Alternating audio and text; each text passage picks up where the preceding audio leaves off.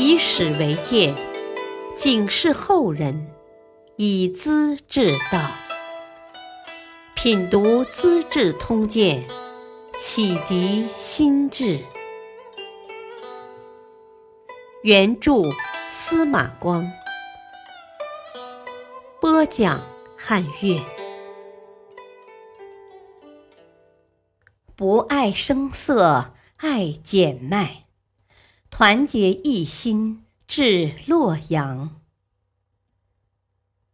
洛阳经过黄巢军队的屯扎，唐朝官军的来往，剩下的居民聚居在三个城堡里，其余的坊市都已变成废墟。接着，自称皇帝的秦宗权和部将孙儒又反复蹂躏，三个城堡也被毁坏了。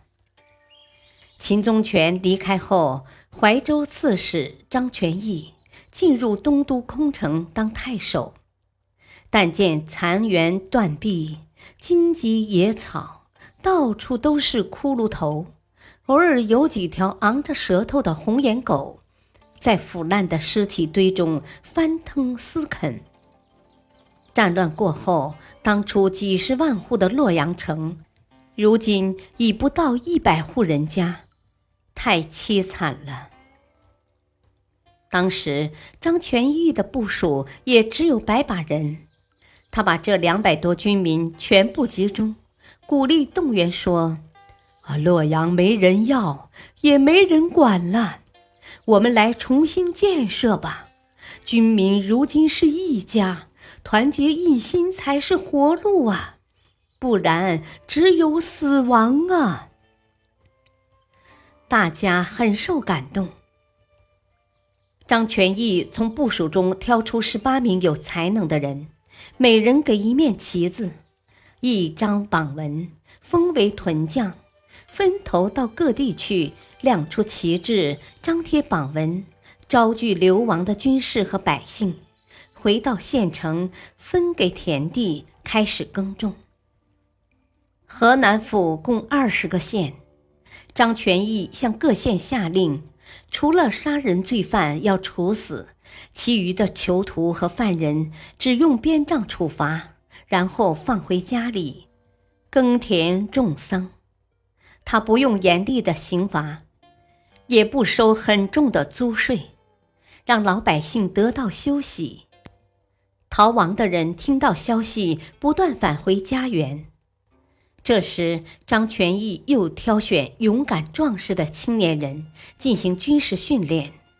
平时在家务农，有盗匪时集合出战，地方上也就安静下来了。张全义在洛阳经营了三年，街坊的民宅逐渐修整复兴，变得热闹起来，各县的人口成倍增长。土地田园一派兴旺气象，军队也很充足，大县七千人，小县也有两千多。他任命各级官佐，报请长安执政当局批准，弄得井井有条，秩序良好。张全义为人精明细心，宽厚大度。他经常下乡视察，走到哪里看到庄稼长得好，就下马参观，和僚属讨论原因，又把田主人召来，请他介绍经验，还安排简朴的酒宴表示慰劳。谁家的蚕茧没有病害，谁家的麦粒很饱满，他都要亲自去访问，同时送给礼品。民间流传着几句话：“啊，张太守不爱歌舞声色，没见他笑过；唯独看到好麦穗儿和肥茧壳，就喜笑颜开了。”他也是严厉的，每当发现种的很差的田地，就把附近的农民召集到一块儿，要对田主实行刑杖。假如有困难，人力少，牛力不够，种子差，他找到乡村负责人追问：“啊，你为何不经常关心呢？为什么不去帮助？直到他们诚恳的认识过错，才放回家去。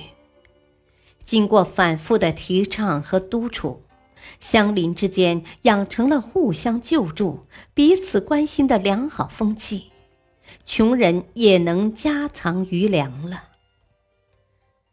到了人人安居乐业、丰衣足食的时候，张全义开始号召兴办学校，聘请士人讲授六经。开启百姓的心智，他常常说：“啊，百姓读了书才会眼光开阔，懂得道理呀。蒙昧的人很粗鲁，只会抢劫打杀，破坏社会呀。”张全义在大难之后救治洛阳，功绩卓著，一时传为佳话。感谢收听，下期播讲糜芳氏高骈被杀，杨行密歌剧广陵。敬请收听，再会。